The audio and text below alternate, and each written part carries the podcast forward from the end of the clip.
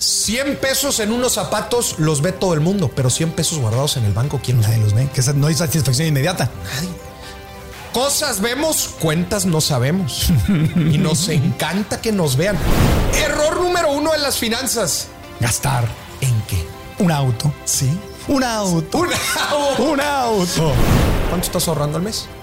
Yo impulso a la gente para que sea mínimo el 20%. A mí me pasó cuando nunca has tenido dinero, te cae el dinero, lo primero que haces es gastarte el dinero porque quieres verte como la gente que tiene dinero.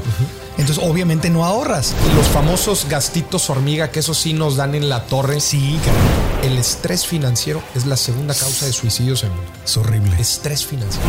Las finanzas son de disciplina y de constancia.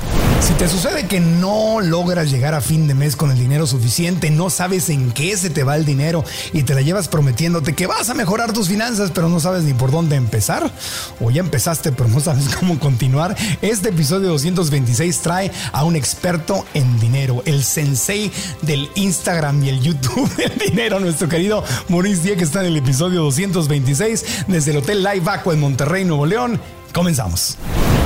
De Marco Antonio Regil es una producción de RGL Entertainment y todos sus derechos están reservados.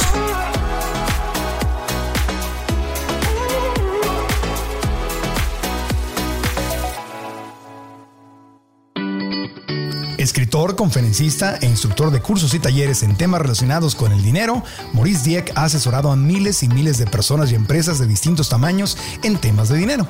A través de sus redes sociales ofrece útiles herramientas para lograr de forma práctica, sencilla y divertida una relación sana con el dinero.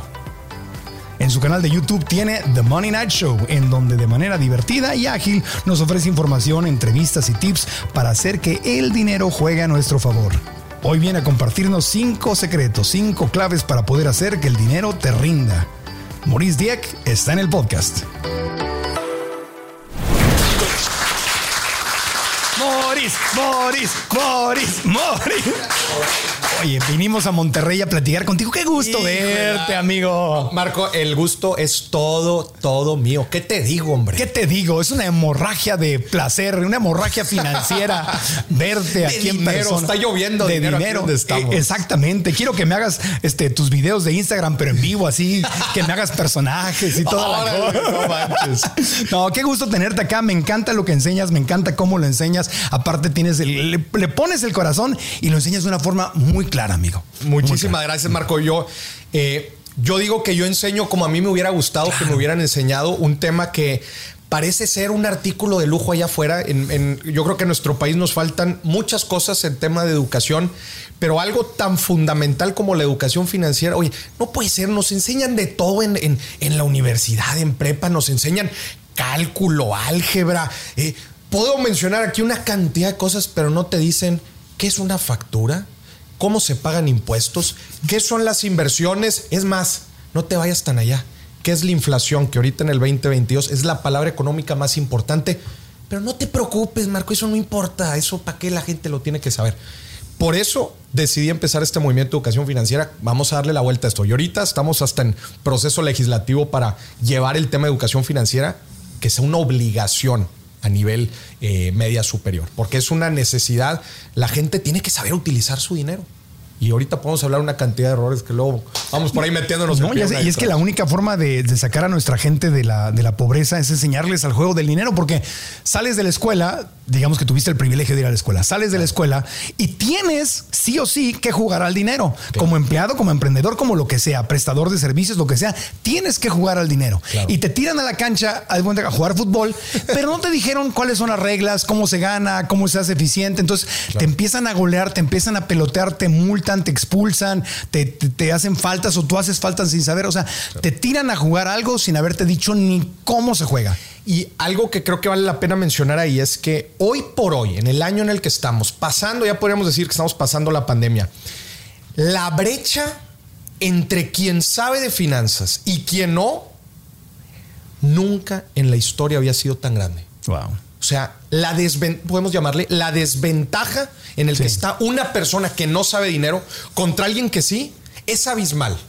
Y llámale el todo, desde aprender cómo funciona un seguro, ¿no? Un seguro de gastos médicos, un seguro de vida, un seguro de hogar, hasta cómo apalancarte el interés compuesto y cómo con pequeñas inversiones puedes generar rendimientos compuestos en el tiempo. Sí. La diferencia es abismal y desde el tema de estafas financieras, que eso podríamos hablar un montón, hasta el ambiente macroeconómico que estamos viviendo ahorita y cómo el dinero cada vez nos alcanza para menos. eh, ah, vivimos en un tiempo muy rico financieramente. Yo digo que el 2022 es como la mañanera para los analistas políticos, pero el 2022 es para los financieros de tanto contenido y tanta carnita. Pero Marco, además de todo esto que estamos hablando, de la falta de educación, le tienes que agregar un componente bien importante. Sí. Que las finanzas y el dinero se parecen mucho a la nutrición. O sea, a ver, sabemos que tenemos que comer bien, sabemos qué tenemos que comer, pero aún así comemos mal. En las finanzas sucede mucho eso, Marco. Eh, la gente tiene una noción de que tenemos que ahorrar, Sí. ¿verdad? Que tenemos que cuidar nuestro dinero, eh, hacer un presupuesto. Quizás esas cosas sí son un poco más populares, pero aún así no las hacemos. Y quiero introducir aquí un tema que a mí me apasiona y que invito a la gente a que se adentre un poco más a, esta, a este concepto, que es el tema de eh, el- el- el- la economía del comportamiento.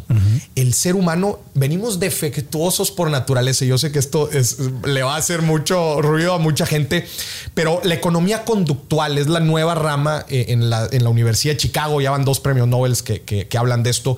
Pero en general, el ser humano tiene ciertos sesgos cognitivos que nos llevan por tomar malas decisiones si no nos volvemos conscientes. Que tiene que ver mucho con las emociones. Desde, desde luego que están embarradísimas las Mientras más, y emociones. por ahí es donde tenemos también la desventaja con Estados Unidos, que los latinos somos mucho más emocionales que los anglosajones. Si quieres, somos más divertidos, más dicharacheros, más amorosos, Claro. pero somos más de lo hago porque ahorita se me da la gana hacerlo y se me antojó. Y el anglosajón es más aburrido, si quieres, pero más metódico, más planeadorcito, más, más frío. Claro, 100 pesos en unos zapatos los ve todo el mundo, pero 100 pesos guardados en el banco, ¿quién los Nadie los ve, que esa no hay satisfacción inmediata. Nadie. Cosas vemos, cuentas no sabemos. y nos encanta que nos vean. Algo nos encanta que nos vea que nos va bien. Claro. Error número uno en las finanzas. ¿Qué hace la persona cuando empieza a ganar más dinero? Gastar ¿En qué? en, en, en verte como rico, en las cosas que tienen los ricos. Bueno, es lo que yo hice. Pero dime una cosa, una cosa. Una cosa, un auto. Sí. Un auto. Un auto. Un auto. En directo en el Cora. Un auto. ¿Qué te lleva a la pobreza? Un auto. No, no, este. Subimos nuestro nivel de ingreso, pero así como lo subimos, también subimos nuestro nivel de gasto. Y el- la Sí. fórmula de la riqueza no es otra cosa más que ingreso menos Claro. gasto. Claro, que ya hablando en serio, no es el auto, es el que auto, porque si necesitas un auto para transportarte, Desde luego. es- tienes un auto, pero te compras un auto que apenas puedes, que no puedes pagar realmente y que te tienes que endeudar. Te compras un auto muchísimo más lujoso de lo que tu presupuesto da. Ese es el problema. Vea los mensajes que me llega de gente platicando un poco de sus casos de Moris, estoy por comprarme este auto y la fregada, pero Sí. la estoy pensando mucho porque las mensualidades, digo, yo también tengo muchas cosas en contra de comprar cosas a plazo. Claro. Un gran, eh, digo, podemos hablar también mucho de eso. Sí, pero la deuda. ajá. claramente muchas veces sabemos cuando las cosas no nos alcanzan y aún así Claro. nos queremos embarrar porque queremos que nos vean. Sí. Warren Buffett, si no me equivoco, dice que cuando te vas a comprar un auto, si no te puedes comprar dos o tres sin deuda de ese mismo auto, no te, no te compres ese No auto. te compres. Que es un auto demasiado caro para ti. Es De- una buena regla de dedo. A ver, si algo en realidad te alcanza, te lo puedes comprar varias veces. No, no te lo andas ahí pichicateando con, los, con las mensualidades. Pero la mayoría eh, trata de. Yo me acuerdo cuando empecé a ganar buen dinero en la tienda del precio y todo, lo primero que hice fue comprarle un auto a mi mamá, Ya. el mejor que pude. Y luego yo me compré el mejor auto que pude, porque es como una necesidad de verte como se ven los ricos. Claro, claro. Lo, lo acabas de decir. Sí, justo. O sea, es, es algo que nos lleva, pero nos mete en un ciclo muy peligroso porque ¿sabes qué es lo que sucede? Que ¿cuán- ¿cuánto tiempo te dura el chistecito de tener un auto muy bonito? Un mes, el primer mes es como que wow, huele a nuevo, todo el rollo. Qué fregón, y ya me vieron, y ya está. Y luego que sigue. Otro más lujoso. Otro más y cada vez empieza a ser cada vez más grande y empezamos a llenar muchas veces vacíos que nosotros como personas tenemos. Hablar de dinero es hablar de psicología. No lo podemos, no los podemos desprender. Exacto. Y cuando nos hacemos consciente del impacto que tiene nuestro comportamiento muchas veces inconsciente, podemos generar ciertas guías que nos lleven hacia donde queremos ir y no andar como locos por la vida gastando el dinero. Entonces, hoy, hoy estamos prometiendo cinco secretos para hacer rendir el dinero. Entonces, el primer secreto ya nos los estás dando. Creo aquí. que podemos empezar con la, lo que yo le llamo la mentalidad del inversionista. La mentalidad del inversionista son diferentes puntos que yo le llamo ser más, más que un inversionista de dinero. La gente dice, no, pues este, y ser inversionista es, es invertir, este, obviamente, nuestro dinero, pero ser inversionista es utilizar recursos en el tiempo presente para obtener beneficios en el futuro. ¿Cuántos recursos tiene el ser humano? Pues tiene más que dinero. Nosotros tenemos tiempo, tenemos emociones, tenemos relaciones, tenemos diferentes cosas. Ser inversionista es un estilo de vida. En realidad es vivir todos los días buscando el mayor valor y no desde un punto de vista medio aprovechado, decir, no, no, es que si no, obviamente no, pero es vivir al máximo y aprovechar cada situación que te va a agregar el mayor valor posible. Ser un inversionista es un estilo de vida. Y obviamente hay otros tres conceptos que yo quiero meter en esta primera parte que a mí me parecen fundamentales que toda gente entienda. Número uno, el costo oportunidad toda la gente que está aquí viendo este programa, nos está viendo digital o presencial, tiene un costo de oportunidad. Ustedes están aquí y pueden estar en otro lado. Claro. Pueden estar comiendo, pueden estar durmiendo, pueden estar haciendo ejercicio. Pero nosotros en un ejercicio racional decimos, vale la pena estar aquí. Porque aquí estoy obteniendo un mayor retorno a la inversión. Y lo mismo sucede con nuestro dinero. Yo lo gasto en esta taza o en este vaso agua o café. ¿Qué me puedo gastar en esto, puedo ahorrarlo o puedo invertir. Suena muy sencillo, pero en realidad no lo hacemos tanto. Pero es muy racional, es muy frío. Muy racional y frío. Y es decir, esto yo prefiero ahorrar, yo prefiero invertir que prefiero gastar. El, el entender el costo oportunidad, que la definición de costo oportunidad es lo que dejo de ganar por no seleccionar la otra opción. ¿Cuántas veces lo pensamos? Pero hay mucha gente que quiere, no, invierte porque no sabe en qué invertir. Entonces, como no sé en qué invertir y no sé que me roben y no sé que lo pierda, que ojo, es un riesgo real, pues mejor me lo gasto. Me lo gasto. Me voy al cine, me, echo una botella de champaña, me compro unos zapatos más caros, el, ya sabes, el, restaurante, el carro, todo. No entender el costo oportunidad. El segundo concepto que me gustaría hablar en esta primera parte es no entender la relación riesgo-beneficio. Eso es, a ver, porque voy a ir apuntando, voy a hacer mi tarea. Voy a aventar un chorro de cosas. ¿Cuáles son los, cinco consejos? Estos son puntos aparte de los cinco consejos. Estos son del primero. Estos son del primero. Ah, ya está. En el primero estamos. Mentalidad de inversionista. Estamos en el tema mental, estamos en, la, parte de creencias y de comportamiento. Ok. Y son ciertos fundamentos que nos van a llevar a tener esta mentalidad inversionista. Costo, oportunidad. Costo de oportunidad. Costo. El segundo, el segundo concepto es eh, entender la relación riesgo-beneficio. Es una regla infalible en el tema de las inversiones, pero en realidad en la vida es así. O sea, nosotros no podemos... Eh, eh, un, em, emprender un negocio, desde luego que es riesgoso, ¿no? Pero claro que puede traer beneficios. Y eso aplica en muchísimas cosas en la vida, en un trabajo, cuando nos aventuramos a hacer cosas diferentes, cuando nos aventuramos a crecer, a aprender, a desarrollarnos. Estamos arriesgando porque estamos saliendo de nuestra zona de confort. Y el entender que el llevarnos esos riesgos es lo que nos va a hacer crecer es fundamental para hacer crecer nuestra vida y nuestras finanzas. Fundamental. Riesgo, beneficio. Apliquen las inversiones y apliquen cualquier concepto en nuestra vida. Ahora, mientras más educación, el riesgo es más controlado. O riesgos calculados. Calculados. Exacto. No riesgo a lo bruto. Porque no podemos ir al casino y meter todo al rojo. Moris dijo que arriesgarnos era bueno. No riesgos calculados con información, con educación. Con educación. Con conocimiento. Por eso la, mejor inversión, cuando no sabes, si tú preguntas, ¿Mm? ¿en qué invierto? Tu inversión debe ser en la educación, porque estás preguntando, no sabes. Entonces, edúcate primero. Marco, ¿cuánto es el retorno de un libro de 300 pesos? Uy, pues infinito dependiendo. el favor. Dependiendo. Deja tú de un libro de desarrollo personal. Desde luego que un libro de desarrollo personal. Una novela que en verdad te atrape y te, te desprenda de este mundo y te haga soñar e imaginar, son 300 pesos. ¿En qué te quemas 300 pesos hoy en día? en el Oxxo, literal. En un café. Te los quemas así. Me voy rápido porque eh, va a estar largo esto. Pero entonces, la parte de riesgo y lo que dijiste tú es bien importante. Inversión en conocimiento. Tenemos que seguir avanzando típico error de toda la gente es empezar a trabajar, entrar a un puesto, a una, a una empresa o inclusive emprender un negocio y creer que ya lo sabe todo y que ya conoce a todos. Pésimo, pésimo error. En universidad y cuando estamos chicos es bien fácil porque nos cambian de clase en clase y luego estamos conociendo unos y otros, pero cuando crecemos ya no es tanto así. Eh, vamos mucho con el ritmo de nuestra propia vida y eso nos estanca. Entonces tenemos que ser capaces de estar en movimiento constante. No importa la velocidad, en movimiento. Ubicado en la zona más sofisticada de Valle Oriente, en San Pedro Garza García, en la hermosa ciudad de Monterrey, Nuevo León, se encuentra el Hotel Live Aqua Monterrey Valle. Un espacio contemporáneo con 70 habitaciones creadas para vivir la más cómoda y lujosa experiencia con servicio personalizado. Un hotel en que los sabores, aromas y detalles únicos te invitan a disfrutar experiencias ilimitadas rodeados de un ambiente urbano y de primer nivel. Deja que tus sentidos sean seducidos en cada uno de los espacios excepcionales donde la libertad de ser se vive plenamente. Bienvenidos a Monterrey. Bienvenidos a Live Aqua. Reserva en www.liveaqua.com. El segundo punto, ya que pasamos ahora sí de la mentalidad de que entendemos cómo funciona nuestro cuerpo y de las creencias que tenemos que tener bien en claras para poder tomar mejores decisiones con nuestro dinero.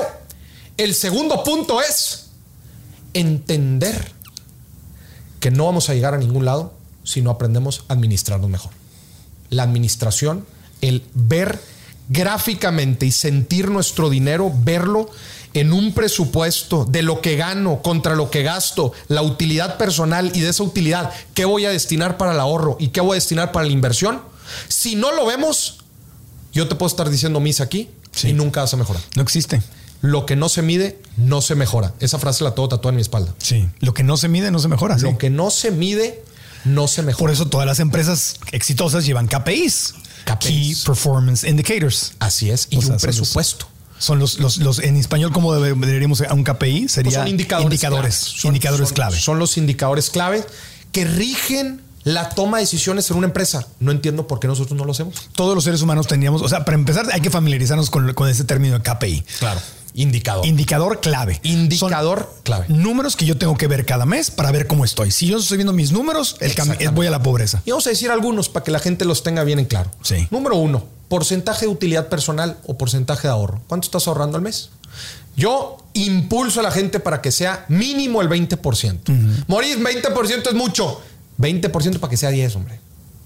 Ok. Pero por lo menos 20, por lo menos 20%. Te voy a decir algo. Yo odio decir porcentajes.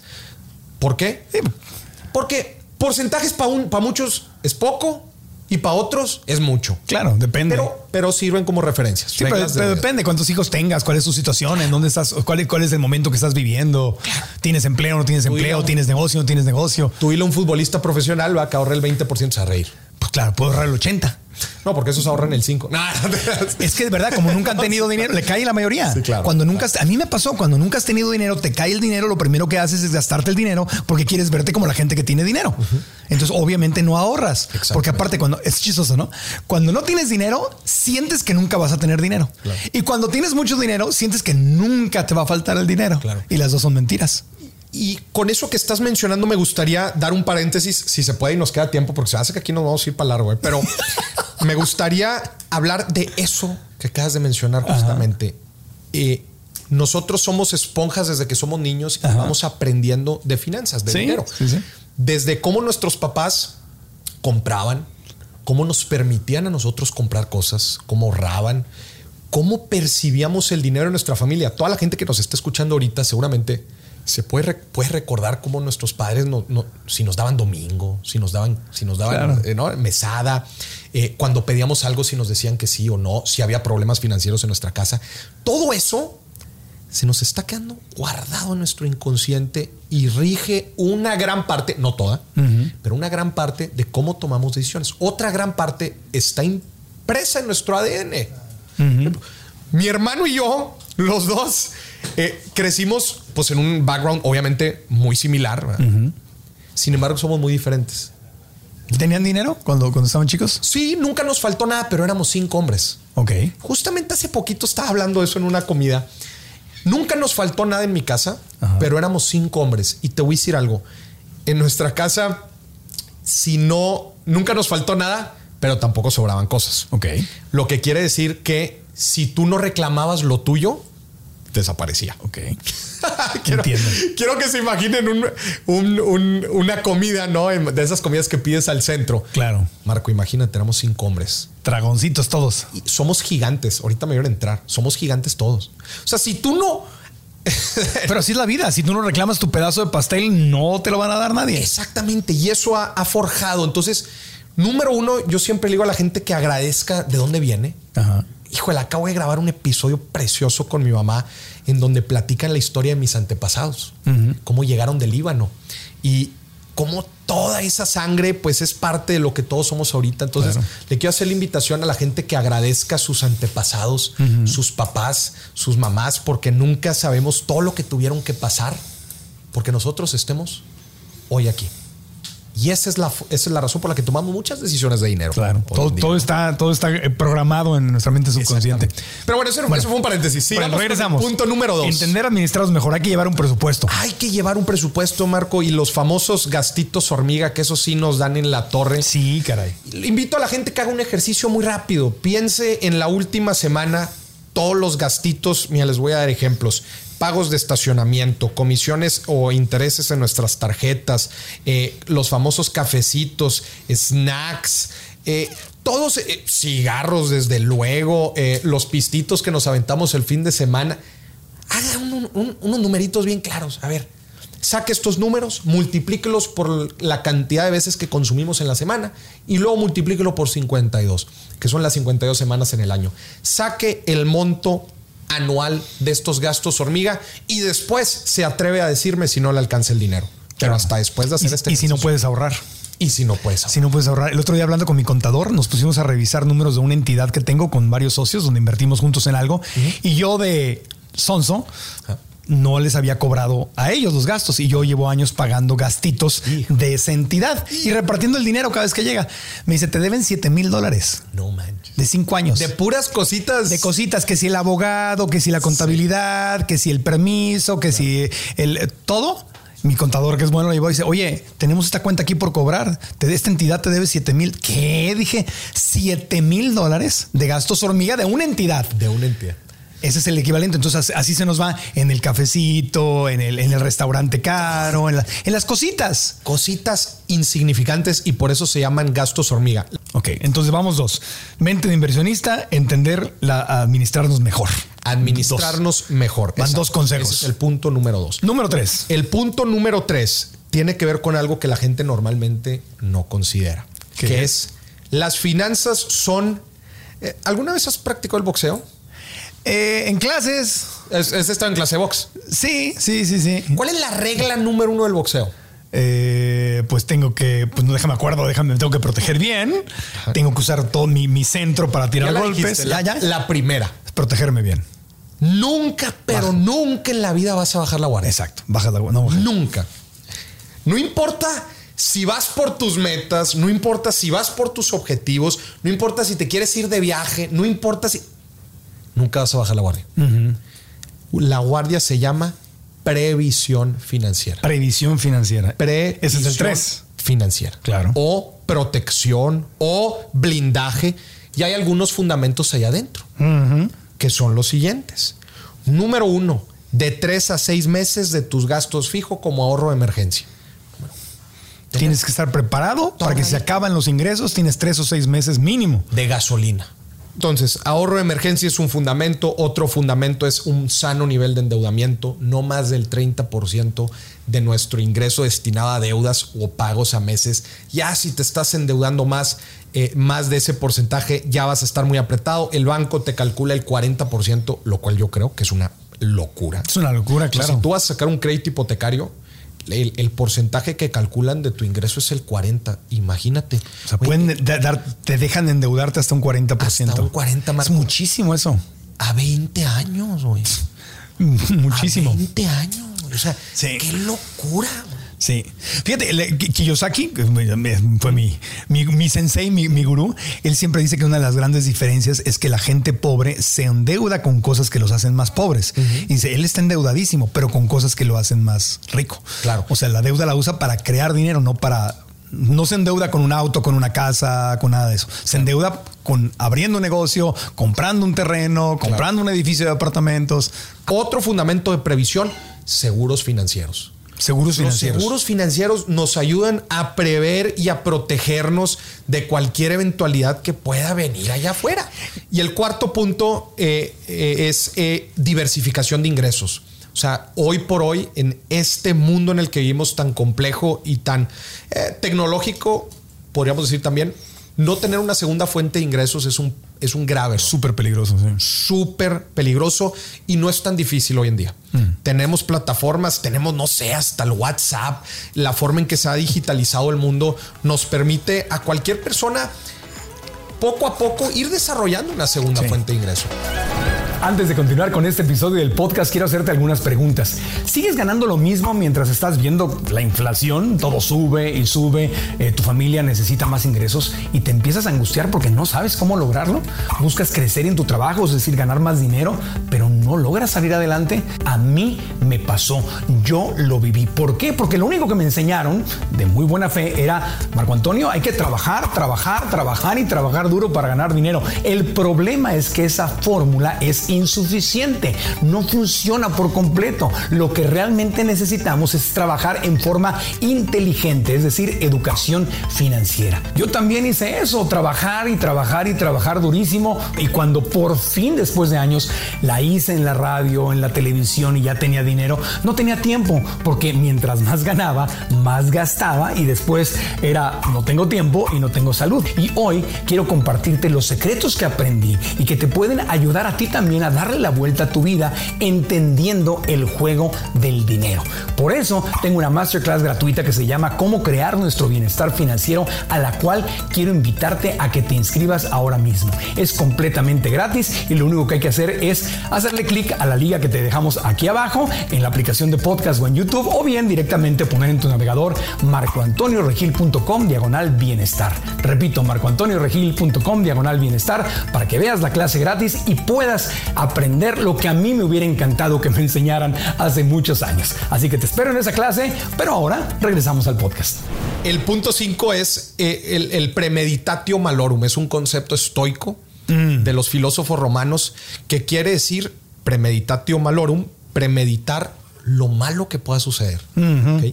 Y es un, es un, por lo mismo, es un concepto estoico, es un concepto de vida que es vivir, o sea, se relaciona mucho con el vivir por debajo de nuestras posibilidades. Frugal. Frugalmente. con lo mínimo. Si tú sabes, eh, trata de prever, ¿qué puedo prever?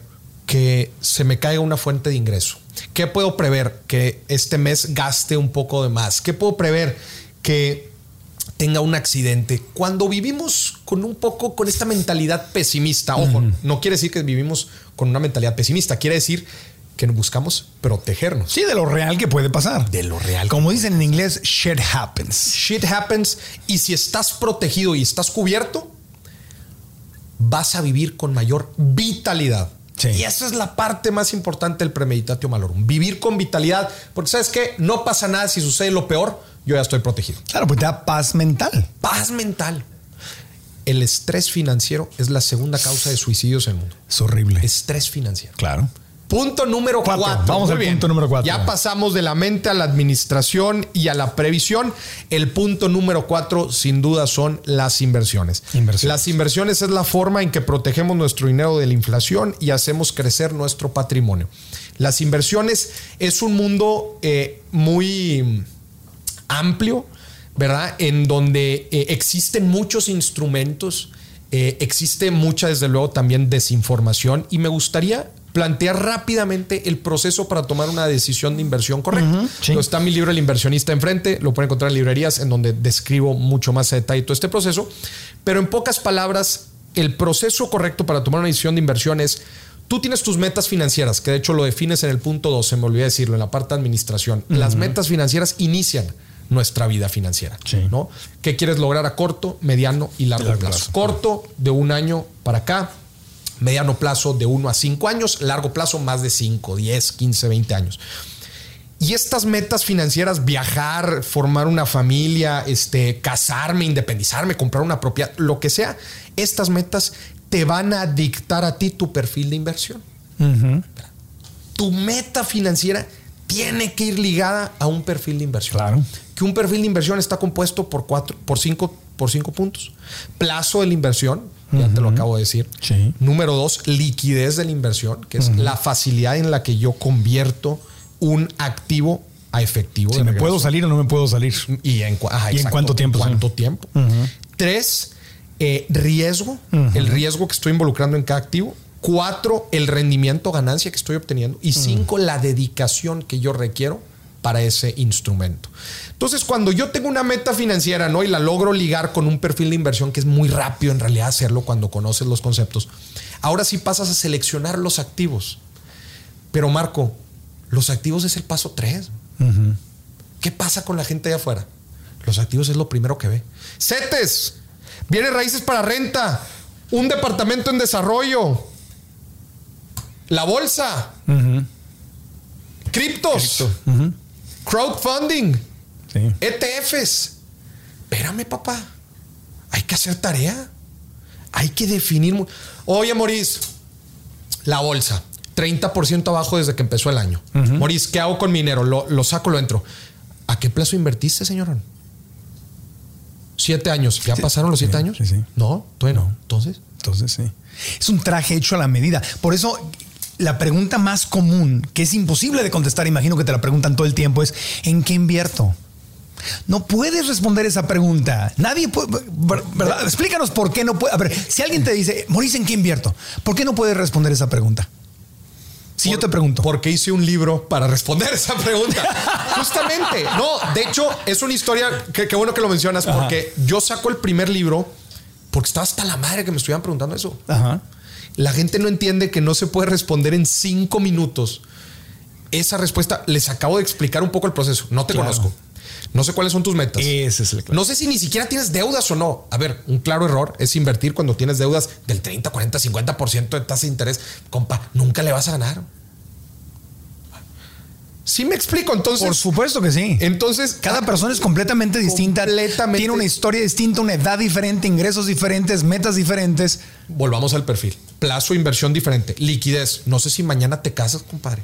Igual necesitas la lana para pagar la boda. No sé si eres adverso al riesgo. Exacto. Igual y si ves que la bolsa se cae 30%, no lo vas a tolerar. imagínate que... Te mueres de un paro cardíaco. Hay gente que aguanta, hay gente que no aguanta eso. Ahora estamos en el punto. yo en las criptos, al soy un idiota, pero no me gusta la montaña rusa. Por eso nunca le he entrado a la montaña rusa de las cripto. Y cuando subieron, digo, qué tonto debería haber entrado. Y cuando caen, digo, ay, qué bueno que no le entré. Entonces, ni una ni otra es verdad. Simplemente a mí no me gusta, no, no soy ese tipo de inversionista. Y nadie te debe decir a ti lo contrario. Si tú no te sientes cómodo con eso, ya está. Claro. La gente lo tiene que entender. Y eso es un grave error que, yo veo una y otra vez allá afuera, este, de gente promocionando cosas, este, que, luego se vuelve un tema muy delicado. Claro, muy delicado. Los que estamos en esta industria tenemos que ser sumamente objetivos y profesionales al momento de hablar de dinero. Claro, aparte, lo, o sea, en otras palabras, lo que es bueno para mí no es necesariamente bueno para ti. Negativo. Todos tienen que ser un ejercicio de autoconocimiento. exacto. Y de ahí que si andas preguntando en qué invierto, lo que te hace falta es educación, porque una persona educada no anda preguntando en qué invierto. A lo mejor preguntas cosas específicas, ¿no? Oye, ¿cómo va el porcentaje de retorno de utilidades? Oye, ¿cómo está el mercado de bienes raíces en Monterrey?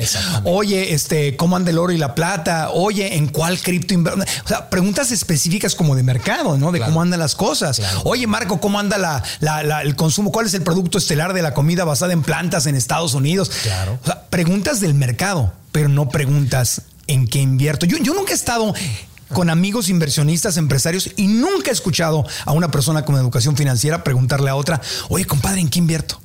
Sí, es, demasiado. sería ridículo, ¿no? Claro. Sería un chiste entre gente, gente que, que conoce el dinero, no se pregunta en qué invierte. Eh, es una pregunta que en donde claramente le estás transfiriendo la responsabilidad a otra persona y no y significa que no has hecho tu tarea. Como te pregunto, oye, ¿tendré un hijo?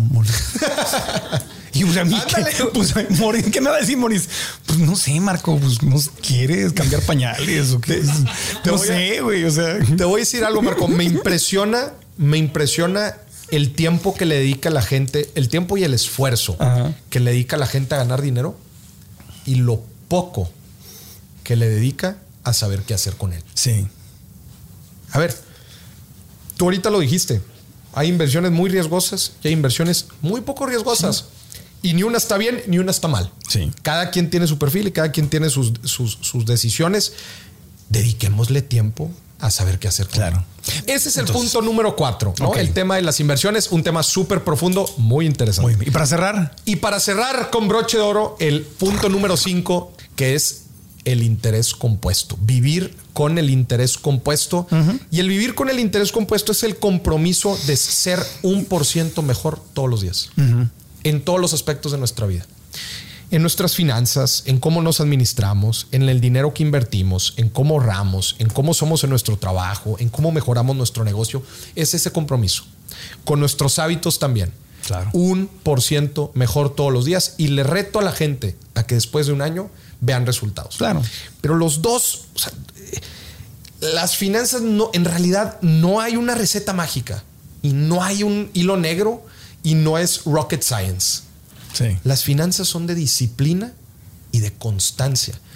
Una cosa es que algo sea difícil y otra cosa es que algo sea complicado. Una cosa es que algo sea fácil y otra cosa es que algo sea sencillo. El interés compuesto es un, es, un, es un factor sumamente sencillo, es un concepto sumamente sencillo de entender. No es muy difícil, es simplemente mejorar todos los días y hacer algo en pro de una mejora continua todos los días. Es algo sencillo, pero es difícil. ¿Por qué es difícil? Porque queremos satisfacción inmediata. Y la constancia es lo que más nos va. Constancia. Sí, O sea, la mayor parte de la gente sobrevalora lo que puede lograr en el corto plazo y y, no valora suficiente lo que puede lograr en largo plazo. En el largo plazo. Ese es el, tema. largo plazo. Hay gente que renuncia a sus sueños grandes por la satisfacción inmediata. Es más, yo diría que la mayor parte de la gente renuncia a lo que realmente sueña, quiere crear en la vida, porque ahorita me lo, quiero comer, lo quiero gastar, ahorita solo se vive una vez, vamos a gozarla ahorita. Es como vivir mucho en la inconsciencia. Y sabes que también por qué a la gente le cuesta tanto el interés compuesto? ¿Por qué? Porque no ve resultados. Claro, por eso. Sí, sí, sí. El, el interés compuesto es de no ver resultados y como quiera chingarle. sí. pues es como cuando quieres bajar de peso y empiezas a ponerte a dieta y ir al gimnasio. No ves ningún resultado. Y vas a ver poco a poco. O sea, son cambios, por eso se llaman cambios marginales. Es un ejercicio que yo le invito a todos. El, tema de la constancia va en contra de nuestra biología. No va a ser fácil pero es sencillo. Claro. Aplíquenlo, aplíquenlo una y otra vez y van a ver que van a mejorar las finanzas. De mi querido Maurice, gracias por haber estado con nosotros. Marco, muchas gracias. Le damos un aplauso con cariño a Maurice Dieck. Gracias, amigo. Muchas gracias. ¿En dónde te podemos encontrar en redes sociales? ¿En tu canal de YouTube? Sí, encuéntrenme en arroba morisdiac en prácticamente todas las redes. Pueden visitar mi página www.morisdiac.com. Mi libro los pueden encontrar en, en, librerías. Este, mi podcast Dime si billetes. También estamos, seguimos hablando de finanzas, economía, negocios, inversiones. Eh, y bueno, el programa que eh, de reciente lanzamiento, The Money Night Show, junto con Expansión y American Express, la primera temporada ya está en vivo. Maravilloso, muchas felicidades. muchas gracias. Está excelente. Te, felicito de todo corazón, te agradezco. Ojalá que no sea la última vez que vienes aquí al podcast, amigo. No, no, no, claro que no. Nos vemos gracias. en tu podcast próximamente también. Y a todos ustedes, gracias por habernos este, acompañado. Si les gustó, si le encontraron valor a este podcast y quieren que sigamos creciendo, lo mejor que pueden hacer es estar en YouTube, darle like al video, suscribirse al canal, activar la campanita para notificaciones, compartir este video con más personas en su WhatsApp, en sus mensajes de texto, en sus redes sociales, manden la liga, manden el episodio, recomiéndenlo. Igual lo pueden recomendar en las emisiones de Spotify, Apple Podcast o cualquiera de las plataformas. Ahí estamos y pueden suscribir también. Así que gracias de todo corazón eh, y les vamos a dejar aquí la liga. tenemos muchos episodios muy interesantes sobre el tema de las finanzas, de los favoritos más recientes. Marcus Dantus, el Shark Tank, estuvo con nosotros en el episodio 207. Búsquenlo en las eh, plataformas de podcast o vayan a la liga de YouTube que estamos dejando aquí, en algún lugar, aquí arriba, en algún lugar que se llama Cómo es una mentalidad emprendedora. Y el de José Galicot también se los dejamos por acá. Este José Galicot es uno de los grandes empresarios del norte de México que empezó de la nada, mm. pero de la nada, de la nada, vendiendo curiosidades en, una, en la Avenida Revolución ahí en Tijuana y es uno de los grandes empresarios. ¿Eh? ¿Cómo se llama la empresa? No, tiene un montón de empresas. Ah, fue un conglomerado. sí, tiene un conglomerado fuertísimo. Eh, pero él es inmigrante y nos cuenta cómo empezó de la nada, de la nada, y creó una fortuna con, su familia, con mucha disciplina. Y hablaba de cómo nunca se subía el sueldo. Ganaba, ganaba, reinvertía, ganaba, ganaba, reinvertía. No se subía el sueldo, seguía viviendo en la misma casa, con el mismo carro, vistiéndose con la misma ropa, o sea, tal cual. Así que ese es otro episodio importante. 190, búsquenlo en las redes de, de podcast o aquí en YouTube también. Se los dejamos por aquí en algún lugar, que son episodios muy, muy interesantes que están alineados con esto. Gracias, hasta la próxima, aprendamos juntos. Aplauso para Moniz. Gracias, amigo. Muchas gracias, muchas gracias.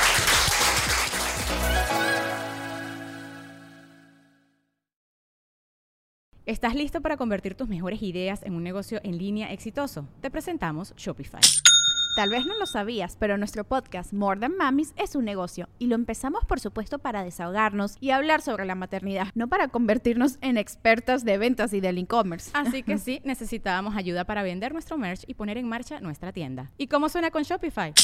Llega otra venta. Shopify es la plataforma de comercio que está revolucionando millones de negocios en todo el mundo. Ya seas un emprendedor desde tu casa o desde donde sea, Shopify es la única herramienta que necesitas para iniciar, administrar y hacer crecer tu negocio sin dificultades. Con Shopify puedo gestionar pedidos, envíos y pagos desde cualquier lugar, brindándote toda la información y estadísticas de tus ventas al detalle. Regístrate para un periodo de prueba con tan solo un dólar al mes en shopify.com barra sonoro, todo en minúsculas. Ve a shopify.com barra sonoro para llevar tu negocio al siguiente nivel. Shopify.com barra sonoro.